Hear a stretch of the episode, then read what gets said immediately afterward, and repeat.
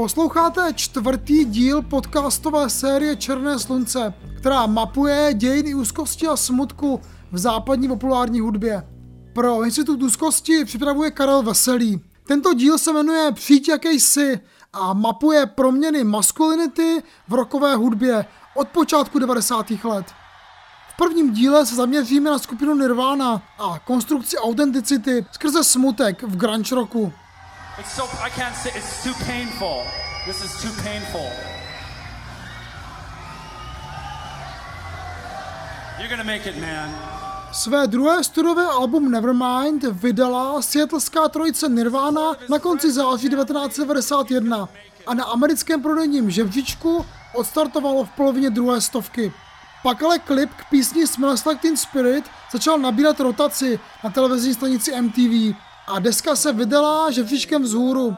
Až polovině ledna následujícího roku doputoval na samotný vrchol. Triumf to těžko mohl být sladší. Z jedničky totiž Nirvana sesadila popového krále Michaela Jacksona a jeho opulentní album Dangerous. Na Goliáše, ikonu rádiové popu 8. dekády, si tady vyšlápli tři Davidové ve flanelových košilích, odkud si ze Zapadákova, kteří hráli špinavý rok, jež dříve patřil skoro výhradně do undergroundu.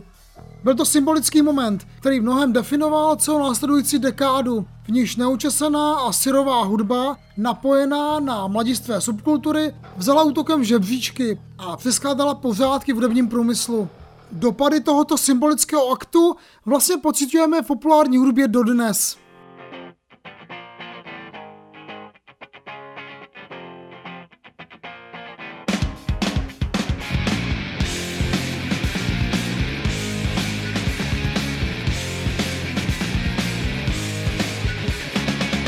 Ahoj, my jsme ti zaprodanci korporátního roku. Takhle zdravil fanoušky v dubnu 1991 Kurt Cobain na koncertě domovském Seattleu.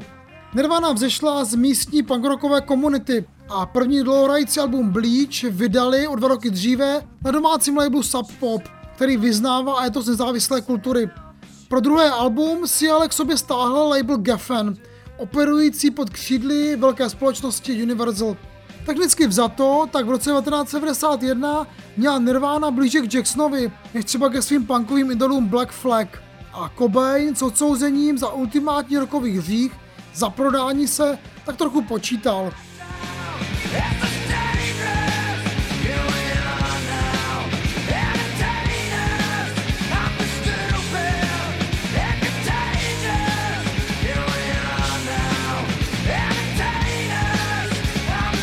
Za peníze nahrávací společnosti se ale mohli do studia pozvat talentovaného producenta Bače Viga, který pomohl na Nevermind najít kompromis mezi punkovými či metalovými kořeny jejich hudby, podladěné kytary a Cobainův řev a popovějšími elementy. Přijetí desky nepochybně pomohly klip a reklama v médiích. Nicméně ohlas Smells Like Teen Spirit, prvního singlu, překvapil úplně všechny. Když se kapela na konci roku 1991 vrátila z měsíc dlouhého turné po Evropě, nevěřili tomu, jak dobře se deska prodává. Nirvana v sobě měla něco, co fanoušku přinutilo poslouchat. V souvislosti s nimi se často operuje se slovem autentický.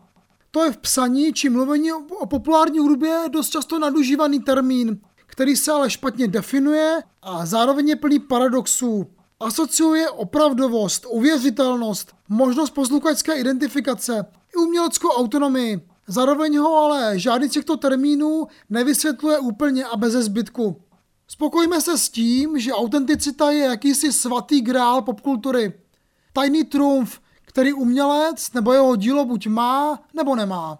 Nirvana jim v očích fanoušků disponovala. Tři mladíci, kteří vypadali, jakože se potkali na úřadě práce a hráli syrovou hudbu na hony vzdálenou balastu z rádí. Pro následující dekády se roková trio ze Seattleu stalo jakýmsi etalonem autenticity a rokové kapely se je dodnes snaží napodobit.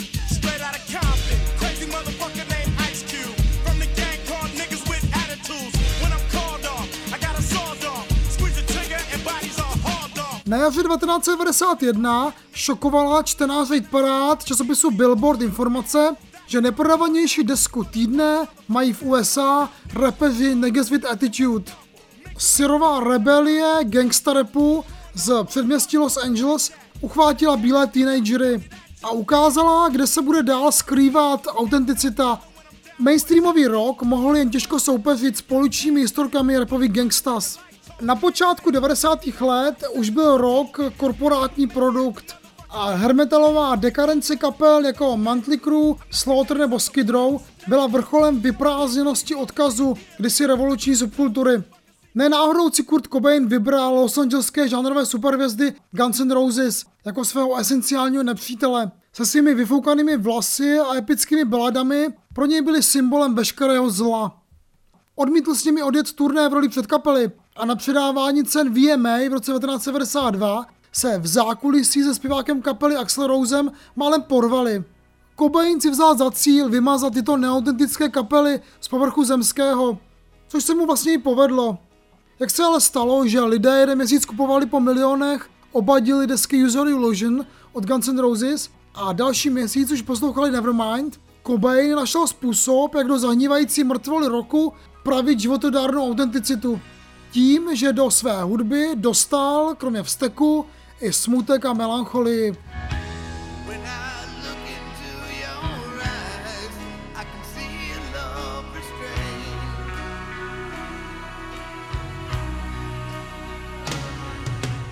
Video Gitu Smells Like Teen Spirit je trochu jako parodie na metalové a punkové klipy.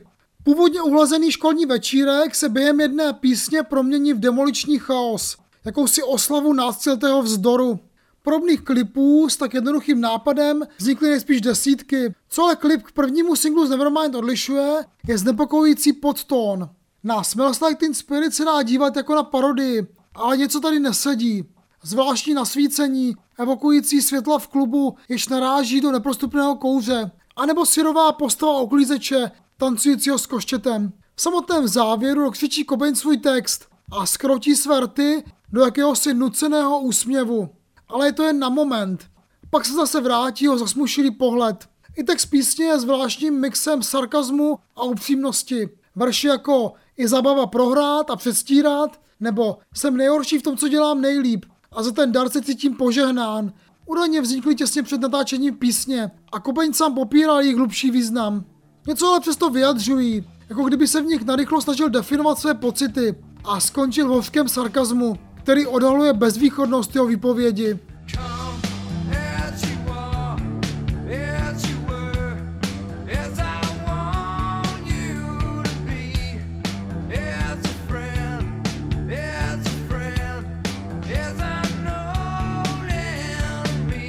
Cobainovi arci nepřátelé Guns N' Roses ve stejné době bodoval v hitparádách s baladami Don't Cry nebo November Rain. V nich se Axel Rose vyspíval ze svého zlomeného srdce. V písních působí smutně, ale Cobainovi temné emoce jsou trochu jiného druhu. Není to vlastně ani náctiletý vztek. Na Something in the Way nebo Drain You, jako kdyby zpíval o pocitu smutku, který nemůže přejít. O marnosti ještě nic nevyléčí.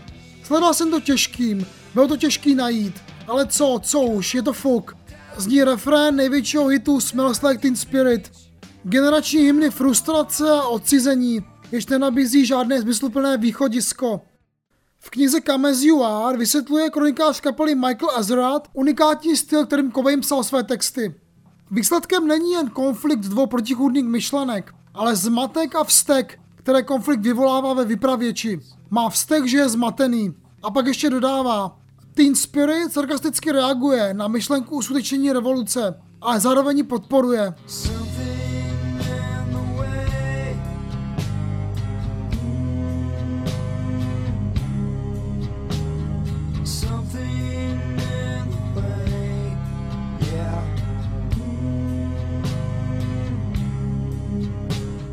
Začátek 90. let byl na západě ve znamení bezbřehé euforie.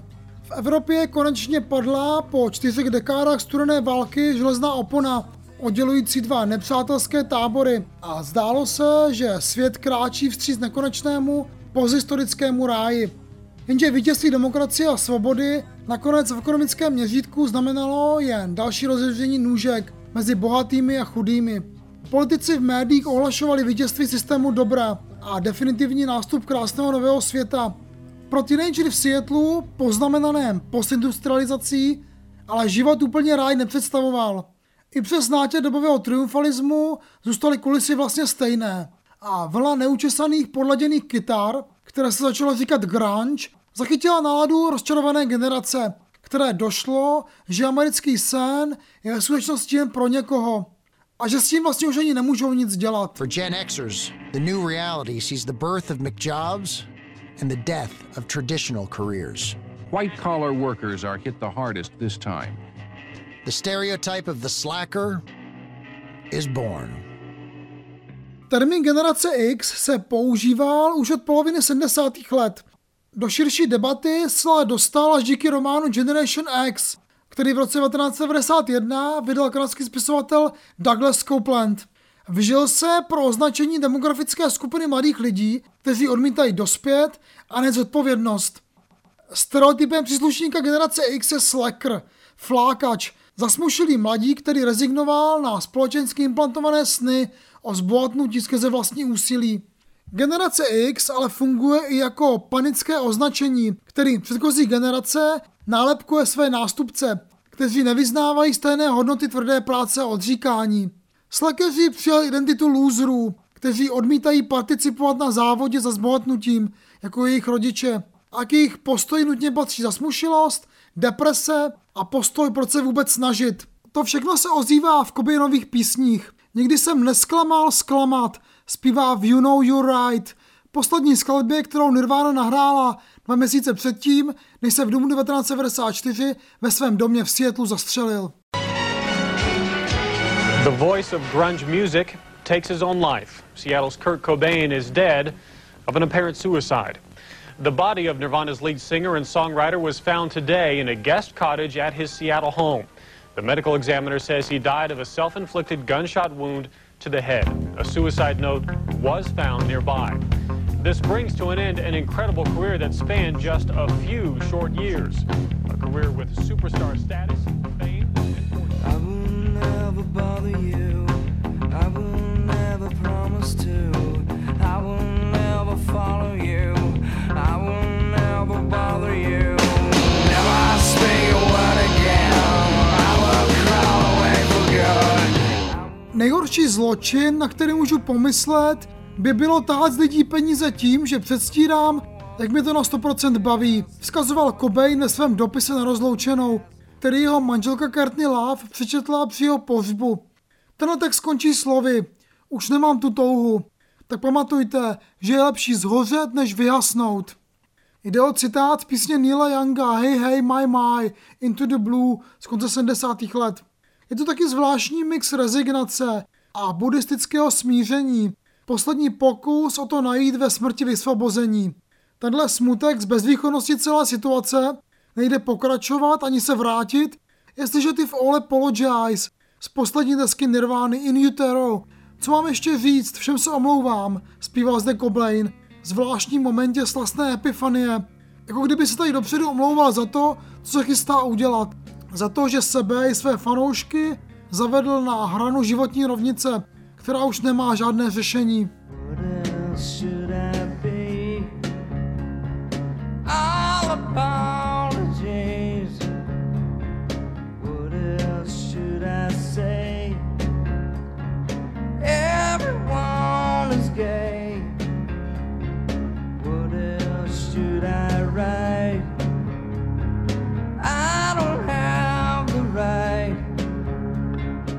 knize Kapitalistický realismus popisuje publicista a filozof Mark Fisher realitu současného sociopolitického systému. V němž, jak říká, kapitalismus okupuje veškerý horizont myslitelného. Nemůže v něm existovat nic subverzivního, nic, co by ho naznačovalo nějakou alternativu, aniž by to zároveň nebylo zapleteno v tržních vztazích. Přídomky alternativní a nezávislý podle Fishera neodkazují k něčemu, co by stalo mimo kulturní mainstream. A vlastně už to jsou dokonce dominantní styly mainstreamu. Nikdo nestělesňoval tento pád a nevedl s ním marnější boj než Nirvana Kurt Cobain, píše Fisher. A dodává, že Cobain propůjčoval svůj vyčerpaný hlas malomyslnosti generace, která přišla po konci dějin, jejíž každý pohyb byl předjímán, monitorován, kupován a prodáván ještě dříve, než němu vůbec došlo. Cobain si podle Fishera uvědomoval, že je jen dalším číslem v rámci spektáklu MTV. Jenže dokonce i sám fakt, že si toho byl plně vědom, byl kliše. Proto je Cobainovo poselství tak bezvýchodné a smutné. A spolu s ním umírá i naděje, že rok ještě může něco změnit. In the sun, in the sun,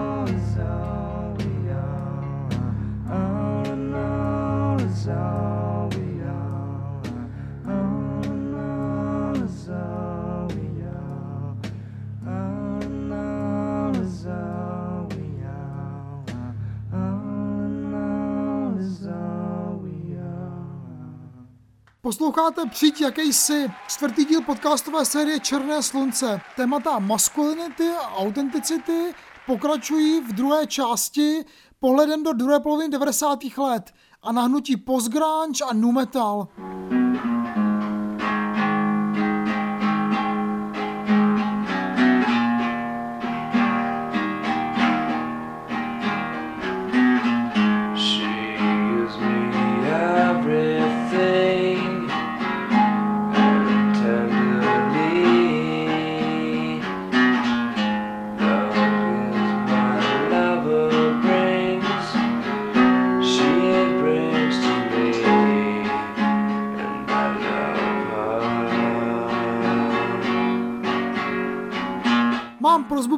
Naše fanoušky. Pokud někdo z vás nenávidí homosexuály, lidi odlišné barvy kůže nebo ženy, udělejte nám prosím jednu laskavost.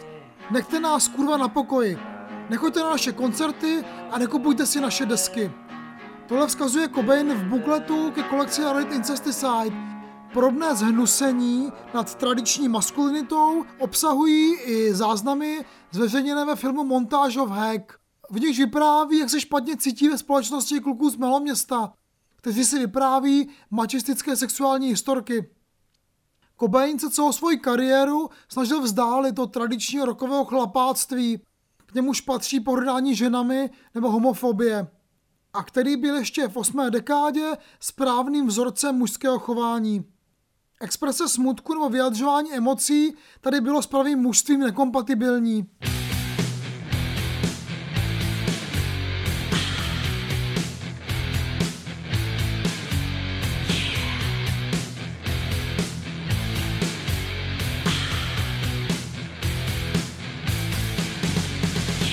90. léta ale přináší jistý zlom. Na vlně dobového optimismu konce dějin se vezejí feministické hnutí za ženskou emancipaci či boj za práva sexuálních menšin. Díky nim musí mladá generace konfrontovat tradiční hierarchii postavení mužů a žen ve společnosti. A tato témata pronikají i do širší popkultury či rokových textů. Vlna rokových Riot Girls se díky skupinám L7 nebo Hole dostává v první polovině 90. let i do popových žebříčků. U příbuzných grunčových kapel, jako byla právě Nirvana nebo Pearl Jam, se i díky tomu objevuje trochu jiný obraz maskulinity, než bylo v roku do té doby běžné. Sebevědomého rokového alfasamce, který ženy dobývá, vystřídal muž emotivní, pochybující a empatický. V roku byl předtím na okraji, díky Cobainovi ale pronikl i do mainstreamu a z postav nesebevědomých obyčejných kluků citlivým přístupem k ženám se stávají hrdinové populárních filmů, které navazují na grungeovou horečku. Příkladem je třeba film Singles. Symbolem téhle emotivní maskulinity je herec Ethan Hawke, který takové role hraje v romantických komediích Bolestná realita, Reality Bites z roku 94 nebo Před úsvitem Before Sunset rok 95. Hello, you've reached the winter of our discontent.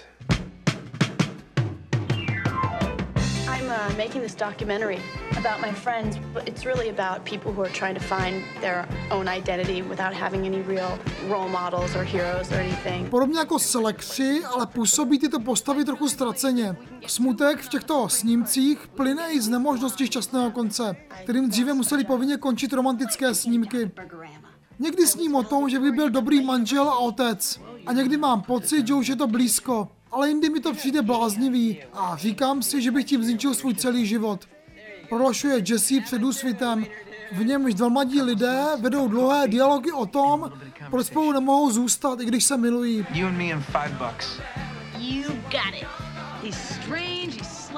Starý vzorec maskulinity byl chybný a zmizel. Ale čím ho teď vlastně nahradit?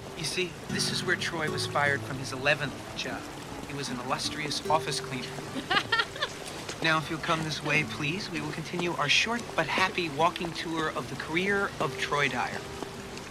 And here we have the newsstand. Píseň I Hate Myself and I Wanna Die nahrála Nirvana v lednu 1994 během příprav třetího studiového alba, které vyšlo na podzim stejného roku. Jeden čas to byl dokonce pracovní název desky, kterou ale nakonec Cobain po naléhání basáka Chrisa Novosalika přejmenoval na In Utero. Zmíněná píseň se na desku nevešla a skončila na kompilaci k filmu The Beavis and Butthead Experience. Na konci dubna 94 měla posloužit jako B-strana chystanému singlu Penny Royal Tea, ale než nosič vyšel, Cobain se zabil a nahrávací společnost Geffen naznala, že by nebylo úplně vhodné zařazovat na single píseň s názvem Nenávidím se a chci zemřít. Cobain ale přitom myslel ironicky. Pohrával si v ní ze svojí veřejnou image uplakánka, který si pořád stěžuje, vysmaženého schizofrenika, který se pořád chce zabít, jak říkal v časopise Rolling Stone.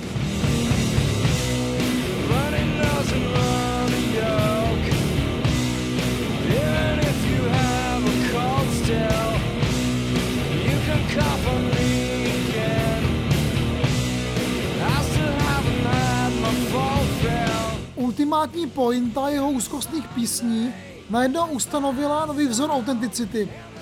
Mladé rockové kapely, které chtěly být považované za autentické, museli také jako on zpívat o smutku, depresích a myšlenkách na své vraždu. A ještě mnohem víc. Novým svatým králem autenticity se stala v letech po Cobainově smrti sebenenávist. Ve stejném měsíci, kdy se Cobain zabil, doputovala do první desítky amerického žebříčku více než rok stará píseň Loser. V jejímž refrénu zpívá Beck, nejprve španělsky a pak anglicky. Jsem loser baby, tak proč mě nezabiješ? A pak pohlasem skanduje. Dvouhlavá brokovnice. Právě tou se Cobain zastřelil. Slakerská sebenenávist je u Becka ještě střížená postmoderní ironií. Pár let poté ale zaplaví žebříčky hymny sebelítosti, které už postrádají nadsázku.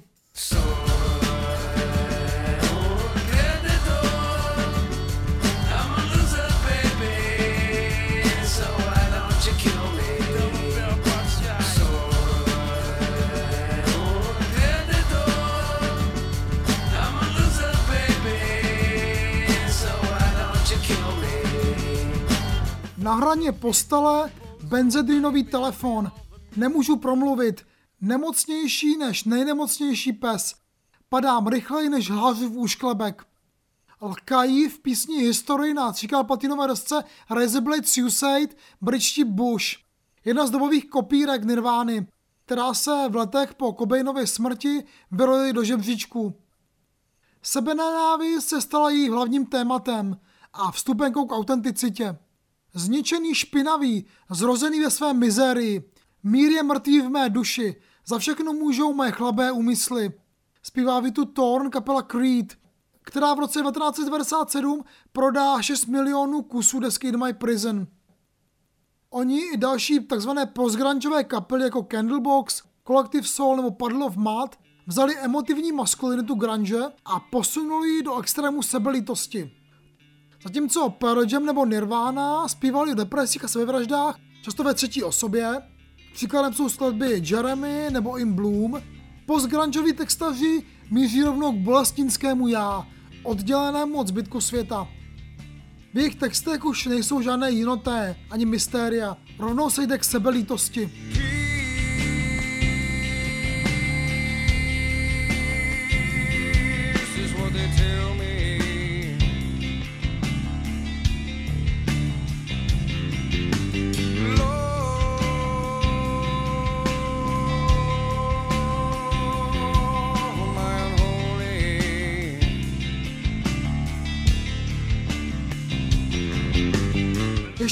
dál jdou v druhé polovině 90. kapely tzv. numetalové vlny.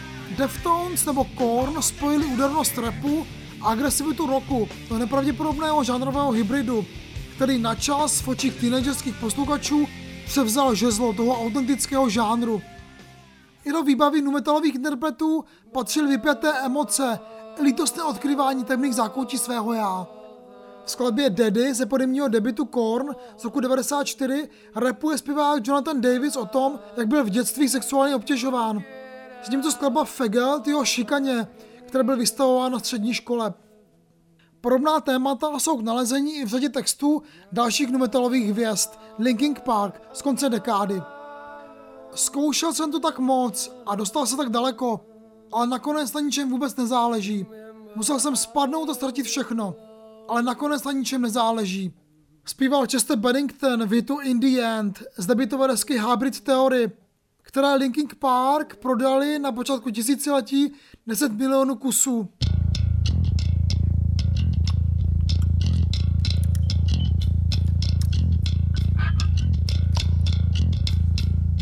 Numetal vzal dva žánry postavené primárně na konfrontaci a agresivitě. Metal a rap se definují jako antisystémové styly, pracující s násilím vůči převládajícímu stavu světa. Korn nebo Linkin Park ale tento vztek namířili dovnitř, proti sobě samým. Jejich hlavním nepřítelem už nebyla společnost, ale oni.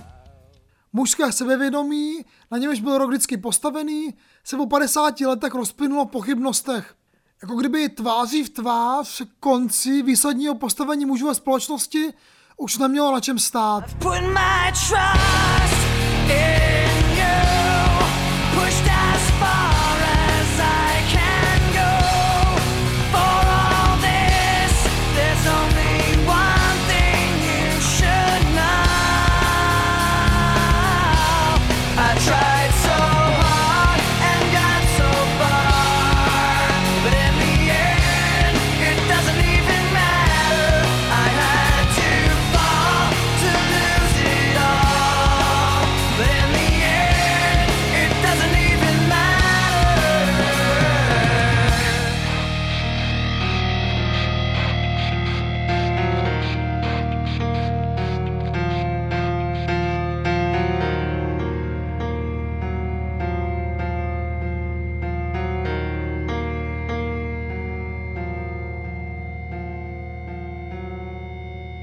Posloucháte přijít jakýsi čtvrtý díl podcastové série Černé slunce. V další části se zaměříme na britskou kapelu Radiohead a jejich specifické pojetí smutku a úzkosti. Občas se stane, že kapely nenávidí své největší hity. Přerostou je a muzikantům se nedaří vystoupit z jejich stínu. Přesně to je případ písně Creep, kterou britští Radiohead vydali v září 1992 jako svůj první single. A ačkoliv v následujícím čtvrtstoletí natočili hned několik kritikou oceňovaných desek i komerčních hitů, Creep je pořád jejich nejžádanější píseň. Zpěvák autor textu Tom York se jí mnohokrát v rozhovorech zřekl. Dlouhé roky kapela odmítala hrát na koncertech. Pořád ale vrhá na britský kvintet, dost možná nejdůležitější kapelu posledních 30 let, obrovský stín. A možná by se dokonce dalo říct, že celá kariéra Radiohead je motivována pokusem utéci z odkazu Creep. Přesvědčit posluchače, že emoce vyjádřené v téhle písni se dají říci světu mnohem sofistikovaněji, než jen jsem chudák, jsem ubožák, co tady kurva dělám, nepatřím sem. But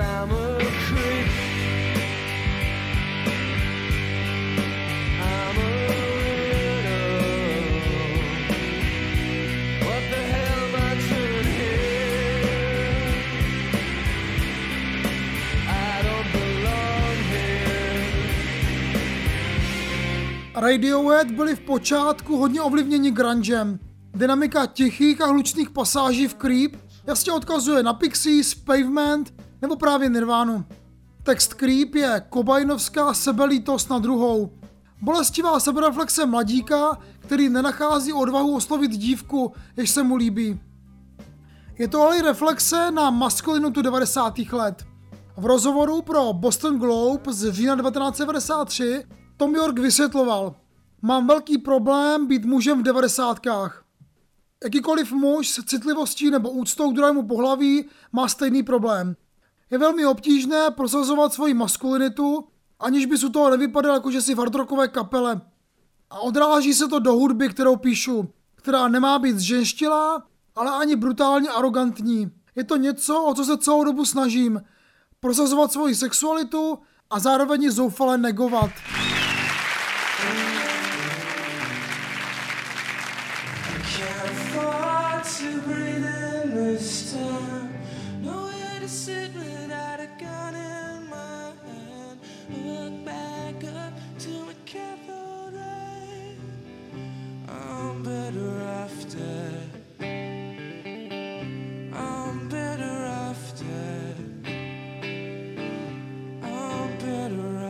Podobným pokusem redefinovat maskulinitu přicházeli ve stejné době kapely ze Seattleu.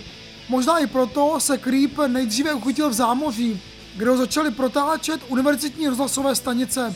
V polovině roku 1993 se skladba dostala do americké top 40. Firma Capitol vymyslela v rámci propagace kapely telefonickou soutěž, v níž mohli do rádií volat posluchači své sebenenávistné příběhy, výměnou za tričko kapely.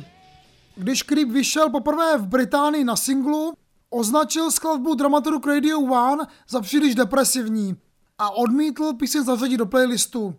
Teprve díky úspěchu v zámoří si Radiohead všiml i britský hudební tisk a Creep v reedici nakonec doputoval na číslo 7 britského žebříčku. You can fuss it, but it will stay stone.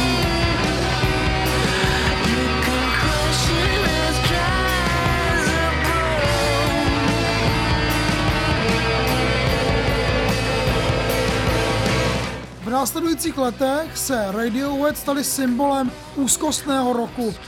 Na debitu Pablo Hany York zpíval texty jako Vidím sám sebe, jak se topím, skladba You, či Bylo by lepší, kdyby byl mrtvý, skladba Prove Yourself.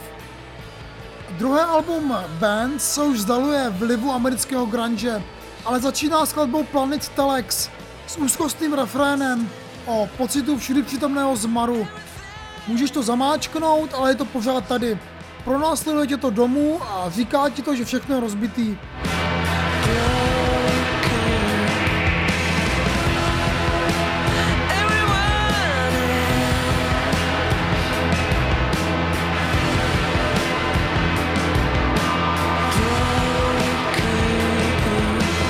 Třetí studiové album OK Computer z roku 1997 ve své ambiciozní zvukové paletě míchá art rock s psychedelií, postupy hip-hopu z elektronické hudby a v textech se odráží napětí Británii v filmovém roce, v němž lébisté vyhráli volby.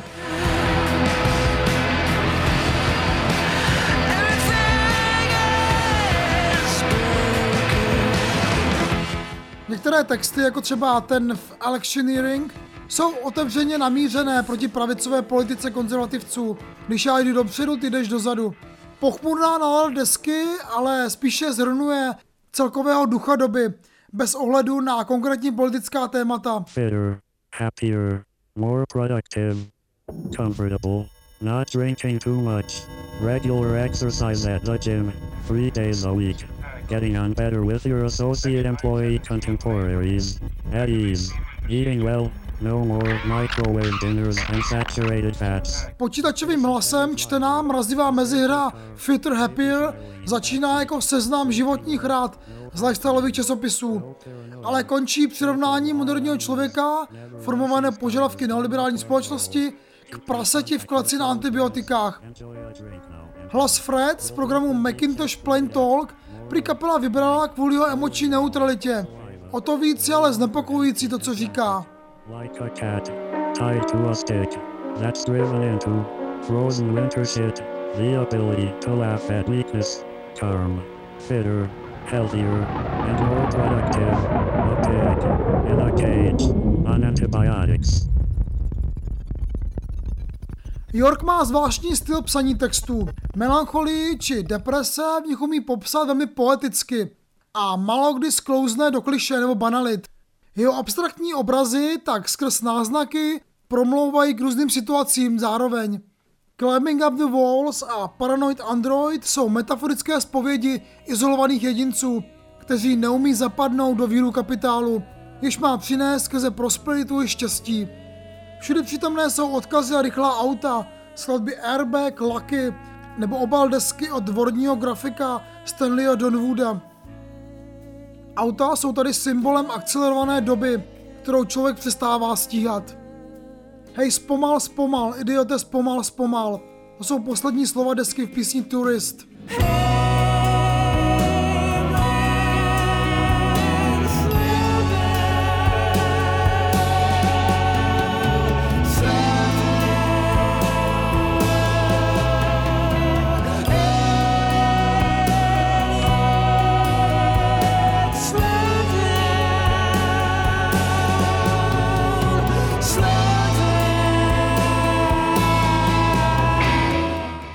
řádky můžeme na OK Computer číst varování před negativním vlivem moderních technologií na lidstvo.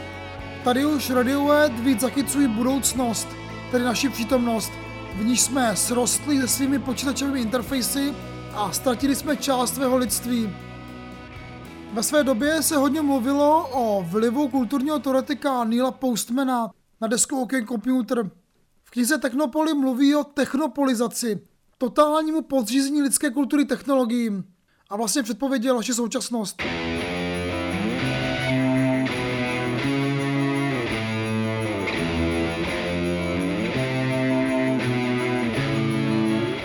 Nesnesitelná akcelerace kultury a dízeň ze světa, v něm jsou lidé manipulováni skrze počítače. V tom byl OK Computer vizionářský a postupem času síla desky ještě stoupala. Dnes je třetí studiové album Radiohead považováno za jedno z nejlepších alb historie populární hudby.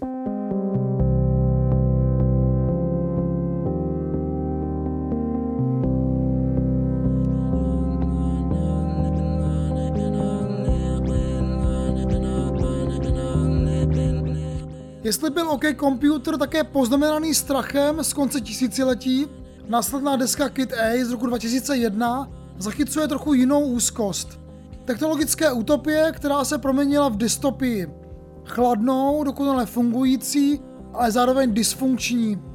Malát New Yorkův hlas v úvodní Everything in the Right Place opakovaně ujišťuje, že všechno je na svém místě, do podivných syntezátorových ploch. Je ale víc nepokojující než uklidňující. Když Kitej vyšel, některá konzervativnější média počastovala další pokus Radiohead o evoluci s žilavými recenzemi. Na BBC dokonce jeden novinář prohlásil, že by raději poslouchal zvuky svého odpadu, které jsou melodičtější než tohle.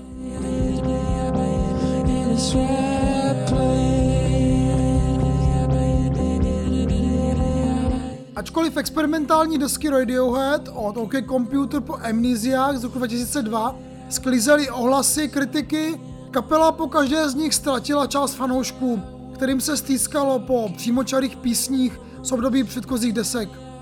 Vyprázdněný segment ale vždycky naplnil jiné britské kytarovky, imitující Radiohead v různých fázích jejich kariéry. Coldplay nebo Travis v druhé polovině 90. let skopírovali jemnou melancholii bands, ale se smutkem pracovali mnohem méně imaginativně. Světla zasla a já už nemůžu být zachráněn. Vlny, proti ním jsem zkoušel plavat, mě dostali do kolen. A já prosím, prosím a žebrám. Snaží se Chris Martin v skladbě Clocks zachytit existenciální tíseň. Skončí ale u banálních obrazů. Asi jako jeho generační kolegové Travis, kteří v roce 1999 budovali s popěvkem Why does it always rain on me? Proč jsem to vždycky já, na koho prší? Když se v roce 2018 podíváme na seznam nepopulárnějších písní Radiohead, podle streamingové služby Spotify, tak na vrcholu je pořád jejich první single Creep. I poté, co kapela natočila při nejmenším pět klasických desek a získala tři ceny Grammy. Lidé pořád chtějí poslouchat píseň, v níž York reflektuje svoji neschopnost pozvat holku na rande. Fanoušci, zdá se, mají nejraději, když se věci říkají napřímo. I'm creep, I'm weirdo. Why does it always rain on me?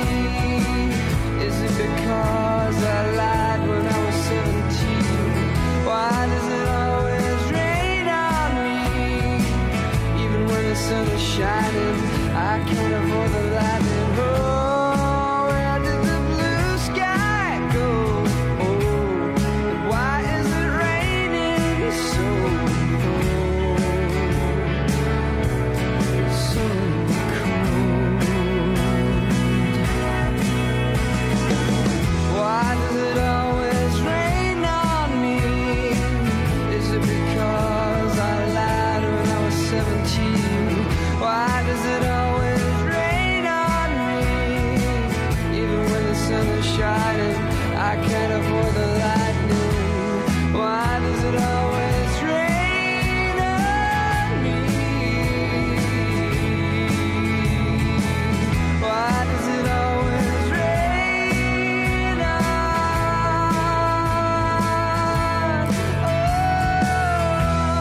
Posloucháte přijít jakýsi čtvrtý díl podcastové série Černé slunce.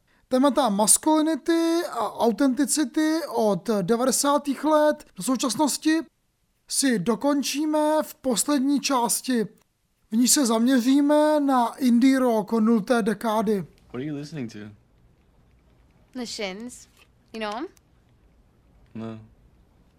You gotta hear this one song. It'll change your life, I swear. Oh, I'm sorry. You have to, uh, you gotta fill out your forms. Conundrum. Think you could, uh, maybe listen Yeah, while you it. Yeah, okay. Tohle je muzika, která ti změní život. Říká jsem v podání Natalie Portman v čekárně psychiatrické kliniky Andrewovi, kterého hraje Zach Braff a podá mu sluchátka, aby si poslechl písničku, která v nich hraje. Ti dva se právě potkali. Ona má problémy s hlaním a epilepsií, on nedávno vysadil antidepresiva a učí se znovu žít s emocemi. Je jim něco přes 20 a samozřejmě musí podle scénáře amerického romantického dramatu Procitnutí v Garden State skončit spolu. Ta písnička, která hraje v sluchátkách, je New Slang od kapely The Shins a skutečně jim oběma změní život. A zároveň ale vychýlí kariéru indie rockové čtveřice z Albuquerque, která ji hraje. V roce 2004 se z The Shins díky filmu doslova přes noc stanou hvězdy. A když o tři roky později vydávají nové album Vincing the Night Away, dosáhnou s ním druhé místo amerického žebříčku. Nikdy předtím žádná kapela vydávající na kultovní značce Sub Pop neprodala za týden více než 100 000 kusů své desky. Gold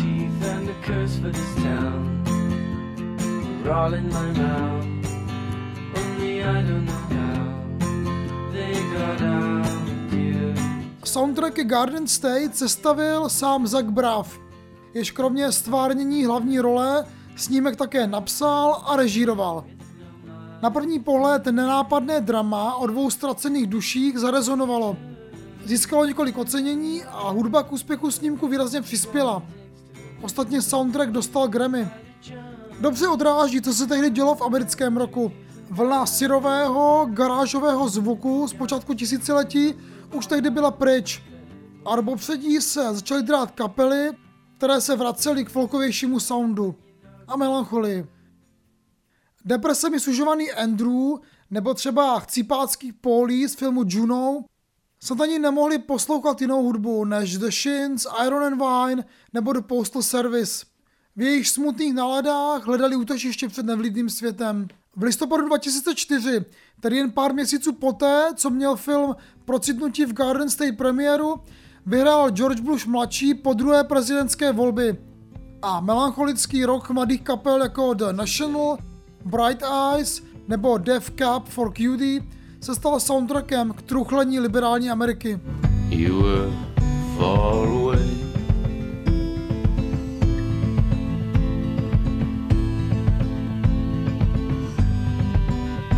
And I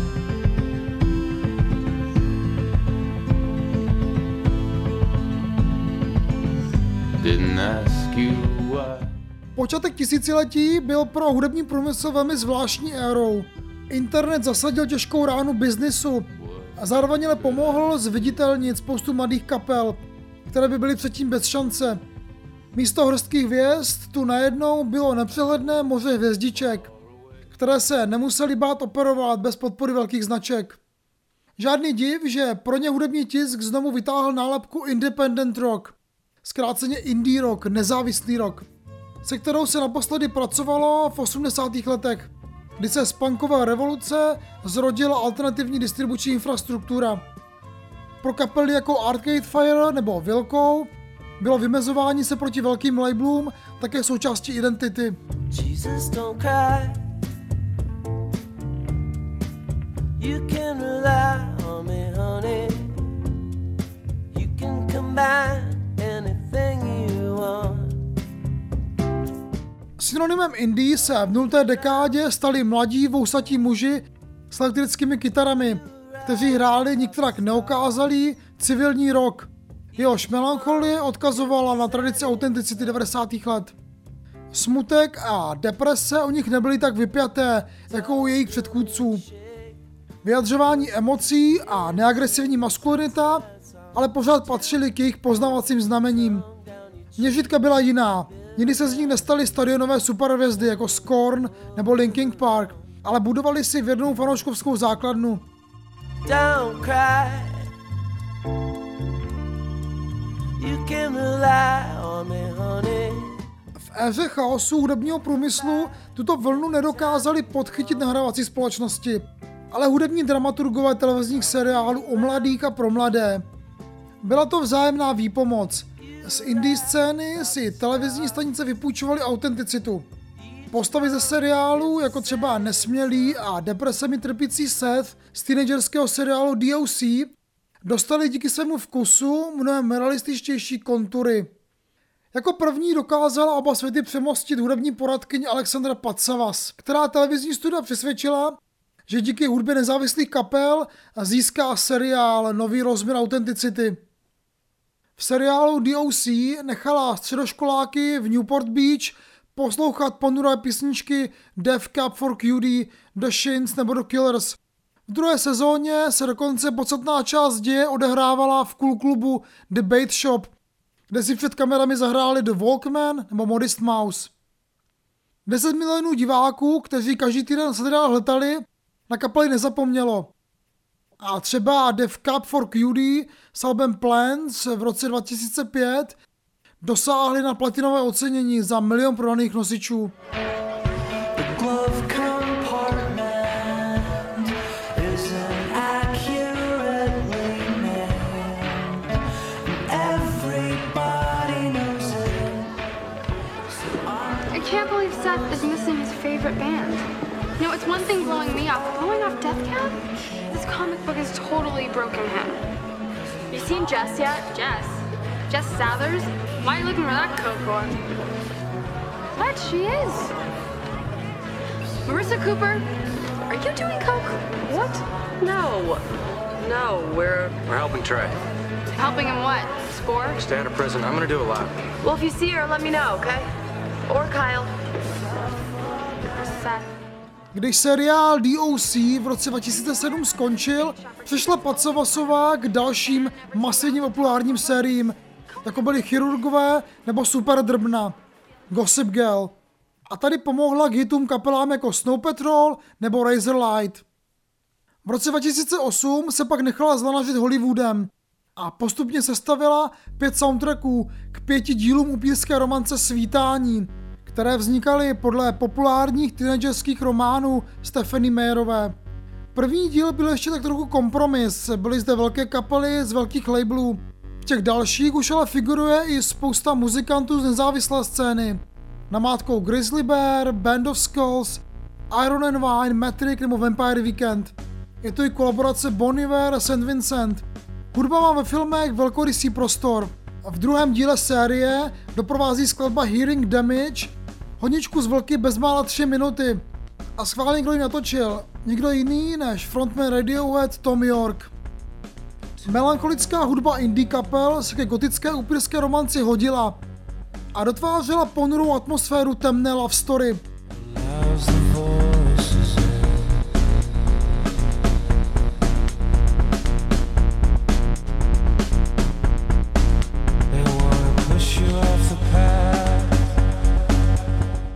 konci nulté dekády se temné nálady pomalu znovu stávaly mainstreamem. V únoru 2011 dostalo Grammy za nejlepší desku roku album Suburbs kanadských Arcade Fire. Nevábný portrét amerických předměstí, v nich vládne deziluze a teenagerské odcizení. Ten smutek, který Arcade Fire vyjadřují, je delikátnější než u Nirvány. Je prostý sarkazmu a hrany vzteku jsou obroušené. Ty namířené ven i dovnitř. Zůstala jen jakási utlumená melancholie, na hraně smíření. V naší dekádě se smutek stal sdíleným pocitem nastupující generace mileniálů. Té, která na vlastní oči vidí konec dominance západu, smrt neoliberalistického snu o nekonečné prosperitě a konec rozpadu starých hodnot demokracie. Smutek se tady vlastně stává politickým gestem, které ale nevidí žádná východiska a je vlastně také přiznáním rezignace. Jako kdyby nám už nic jiného, než být smutný ani nezbývalo.